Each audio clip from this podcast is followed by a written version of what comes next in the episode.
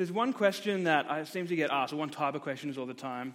Those kind of small talk questions like, if you're an animal, what kind of animal would you be? And I just don't know how to answer those questions. Like, I don't know that's how the animal kingdom works. If you're a pig, you can decide I'm going to change. So I don't know if these animals are changing, but I can't answer that. But I do know one animal I don't want to be, and that's a mayfly, because they live for 24 hours. They come into the world 24 hours and then they die. Like, what would you do? Well, we're going to find out. So let's watch this video and see what a mayfly does.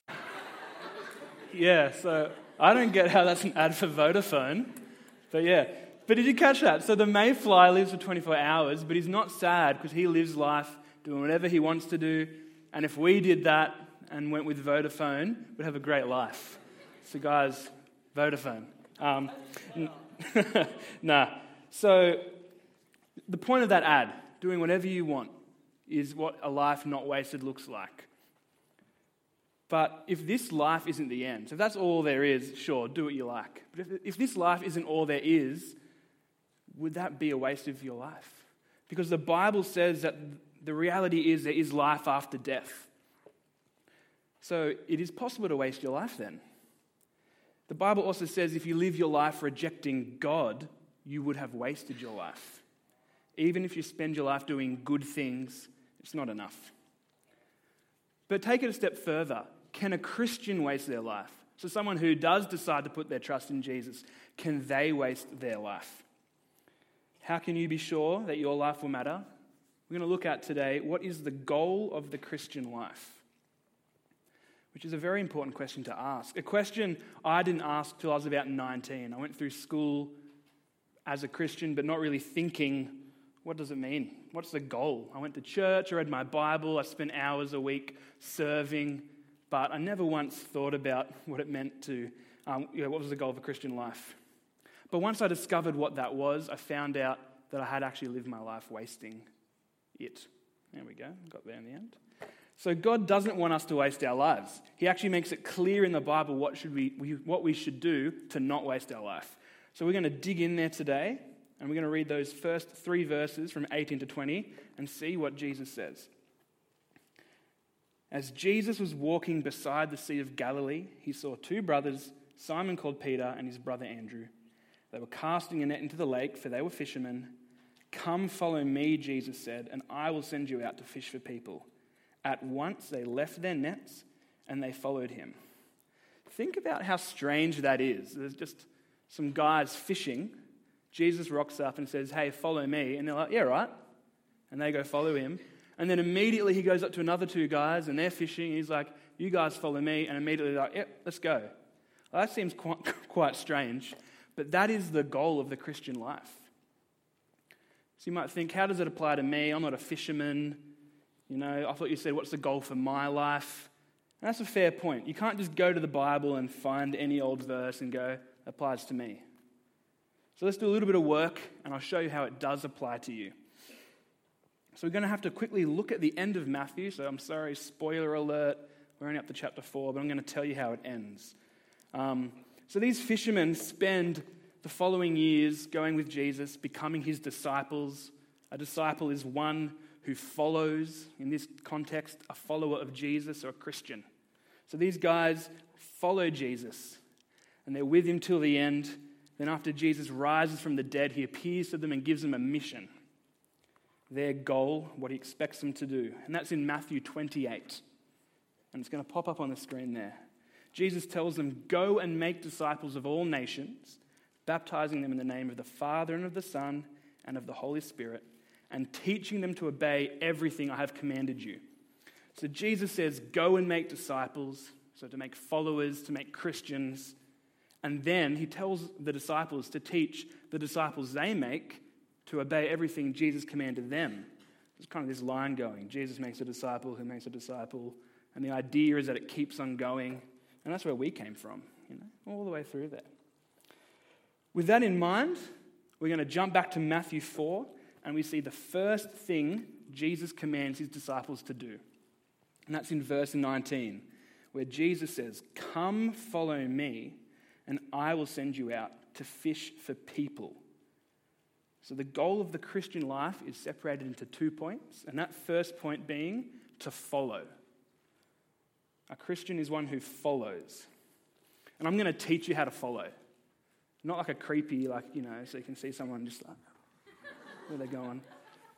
Don't do that. I'd suck at that. So here's how you follow someone, all right? I've been preparing for a while. So you're standing here, person walks past, and yeah, there you go. Follow them. So what I did was, I left where I was standing and I followed where they were going, or I pursued them. And I know it's pretty stupid to, here's how you follow someone. You all know what following means, but do you know what it looks like in the Christian life? So, to become a Christian, we confess that Jesus is the Son of God, we repent of our sins, and we hand over the key of our lives to Him and declare Him the King. But it doesn't end there because we are now disciples, we are followers of Jesus. We don't just give Jesus our sin, but we give Him all of our lives. And that's what these fishermen did. But wait, these fishermen, we know that they're the disciples of Jesus, they're the 12 apostles, the ones who spread Christianity throughout the whole world. But right here and now, that's not them yet. They're just ordinary fishermen, smelly, unimpressive, uneducated, stinky, ordinary, smelly fish guys. The guys who, if you were lost and looking for the train station, you'd probably see them and start to say, Hey, where's it? Oh, never mind, man. I'm good. I'll just stay wherever I am. So at this point, the disciples aren't these super religious guys. They're just ordinary people, classic tradies, fishermen. But yet, they followed Jesus and it cost them everything. We're going to read verses 20 and 22 and dive into what it cost them. Verse 20 At once they left their nets and followed him. Going on from there, he saw two other brothers, James, son of Zebedee and his brother John. They were in a boat with their father, Zebedee, preparing their nets. Jesus called them, and immediately they left the boat and their father and followed him.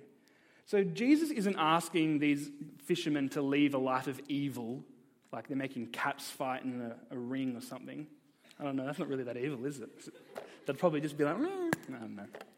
Who knows? Anyway, he didn't call them away from doing evil stuff. He called them away from doing from normal good things. Like, there's nothing wrong with having a job and going fishing with your dad. These are great things. But he's calling them away from the security of these things and said, Follow me. And they did. So think what is it costing you to follow Jesus? If you're not feeling the cost of following Jesus in any area of your life, are you truly following him? Now, I'm not saying you need to leave here tonight deciding, all right, that's it, I'm not going home, I'm going to live on the streets and never talk to anyone again for Jesus. That's not my point, that's really weird. If you do that, all the best. Um, actually, don't do that. No one do that. it's great to have family, jobs, and friends, but are you feeling the cost of being a Christian? And if it came to it, would you sacrifice these things if it stopped you from following Jesus? In our culture, it's not too hard to live as a Christian. Maybe our family or friends might disagree or tease us, but at the end of the day, it's pretty safe. But I want to tell you about a friend of mine. His name is Dat, which is, I think, is one of the coolest names you can have. That's him. I couldn't find a, a photo of him. I went on Facebook to find it, but Dat Nguyen is one of the common, most common names ever, apparently. And after going through like 50 pages, I gave up. But I had a video of him singing, and this is, anyway, I don't need to tell you where I got that photo from. That's Dat. He gave up a whole lot to follow Jesus. Um, so, in my second year of uni, I met Dat. His parents had paid for him to fly over to Australia to study teaching, and he moved into college. And over the year, I got to know him more and more. But he came from a Muslim family, and he knew nothing about Christianity when he first arrived in Australia. Um, eventually, after it was about a year and a half, he decided to put his trust in Jesus, which is a great thing. But it was a really hard decision because if he became a Christian, his whole family would disown him. His parents would be like, You are not my son, and they wouldn't talk to him anymore. That's how some Muslim families can relate if you turn away from their faith. But Dat, he made that decision. The cost was high, but he thought it was worth it. And from that point, his parents stopped paying for his degree and they didn't talk to him. I think still to this day, he doesn't have contact with his family. So, what is it costing you to follow Jesus? What are you clinging to too tightly that is holding, um, holding you back and it won't last in eternity? Now, no one likes making sacrifices, and when I say these next things, some of you will feel uncomfortable. It made me feel uncomfortable writing them because no one likes to be told they have to make a sacrifice, even if you know you should. But we need to be ready and willing to make them for the sake of the gospel going out. So, what does sacrifice look like when following Jesus? It's choosing to come to youth on Friday nights. That's a sacrifice. There's other things to do during the week. It's going along to ministry sesh and seeing how you can serve at EV Youth. It's thinking carefully about who you date and whether or not that person will help you sacrificially follow Jesus. And maybe it's laying aside your plans for your dream job after school and giving your life to full time gospel work. All Christians need to be ready to pay the cost of leaving their dreams behind, to see many people become Christians. It's a huge cost, but there is so much need in the world for people to know Jesus. So it's a serious decision to consider. But know that not all people should do that. There are really good reasons not to do that. I know a lot of committed Christians who don't do full time ministry, but give so sacrificially with their money and with the time they do have. A full time gospel worker is no better than a full time teacher. Both people need to make their decisions and sacrifices with the gospel in mind. Because the goal of the Christian life is to follow Jesus, and we have seen that we need to give up things in order to follow him. But there's no point in us following if we don't know where we're going. So we're now going to jump back into 19 and see the second part of the Christian goal. The first was to follow, and now it's to fish. Back in 19. Come, follow me, and I will send you out to fish for people. So Jesus says he will send these fishermen out to fish for people. What does that mean? It's a weird concept. You're not chucking nets on people, or I don't know. That's weird. Definitely don't chuck hooks at people, guys. That's not good. Anyway, we're going to see in the two verses surrounding the section we read what it means to fish for people. So we're going to read verses 17 and 23 back to back. Let's see if we can do that. All right. In 17, from that time on, Jesus began to preach, Repent, for the kingdom of heaven has come near. And then down at 23, Jesus went throughout Galilee, teaching in their synagogues, proclaiming the good news of the kingdom and healing every disease and sickness amongst the people. So we see Jesus, he preaches the good news of repentance. He gets four fishermen to follow him, and then he goes throughout all of Galilee preaching the good news of the gospel. That is what Jesus has in mind when he uses the phrase fish for people. Tell them the good news of Jesus. All right, so what does that mean for us? It means we join in with Jesus' mission we get to tell the world that forgiveness of sins can now be found through Jesus. In other words, as followers of Jesus, we want to see more people follow Jesus. It's that domino effect we saw earlier. I'm not sure if you understand that this great news of salvation has been God's plan throughout the whole Bible, throughout all of history. One way you can sum up the Old Testament of your Bible is that sin separates us from God we're not good enough to do anything about it, but God promises that He will send one who will save us from our sin. Fast forward to the New Testament, Jesus arrives, and finally God comes down to save us if we trust Him as our Savior and our King. Jesus is the point. We see God's love, mercy, and justice displayed in Jesus. The rest of the New Testament, the back part of your Bible, is about Christians making more Christians and teaching them how to be Christians. So those disciples go on and they're making more followers and teaching them what it means to live for Jesus. That is God's goal, and that should be our goal, our life's goal as Christians. But there is an urgency to this.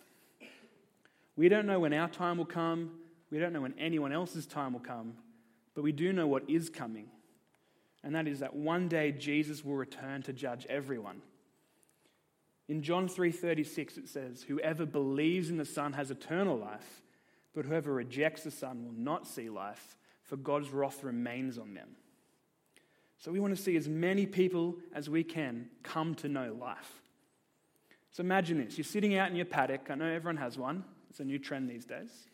And a helicopter lands in your paddock. A guy runs out, comes up to you, and he tells you that a weird virus has contaminated Australia's water, and now everyone's infected, and in a week, we're all going to die because we all drink water.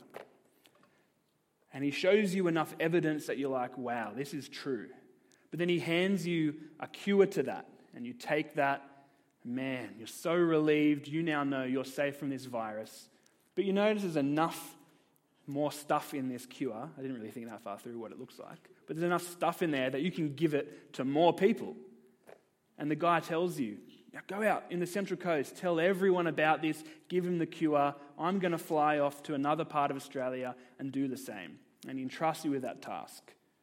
Would, would you not do that? At least tell some people. Like, you'd go home, tell your friends, tell your family, and you could pass that cure on, and you'd expect them to do the same because it's really important.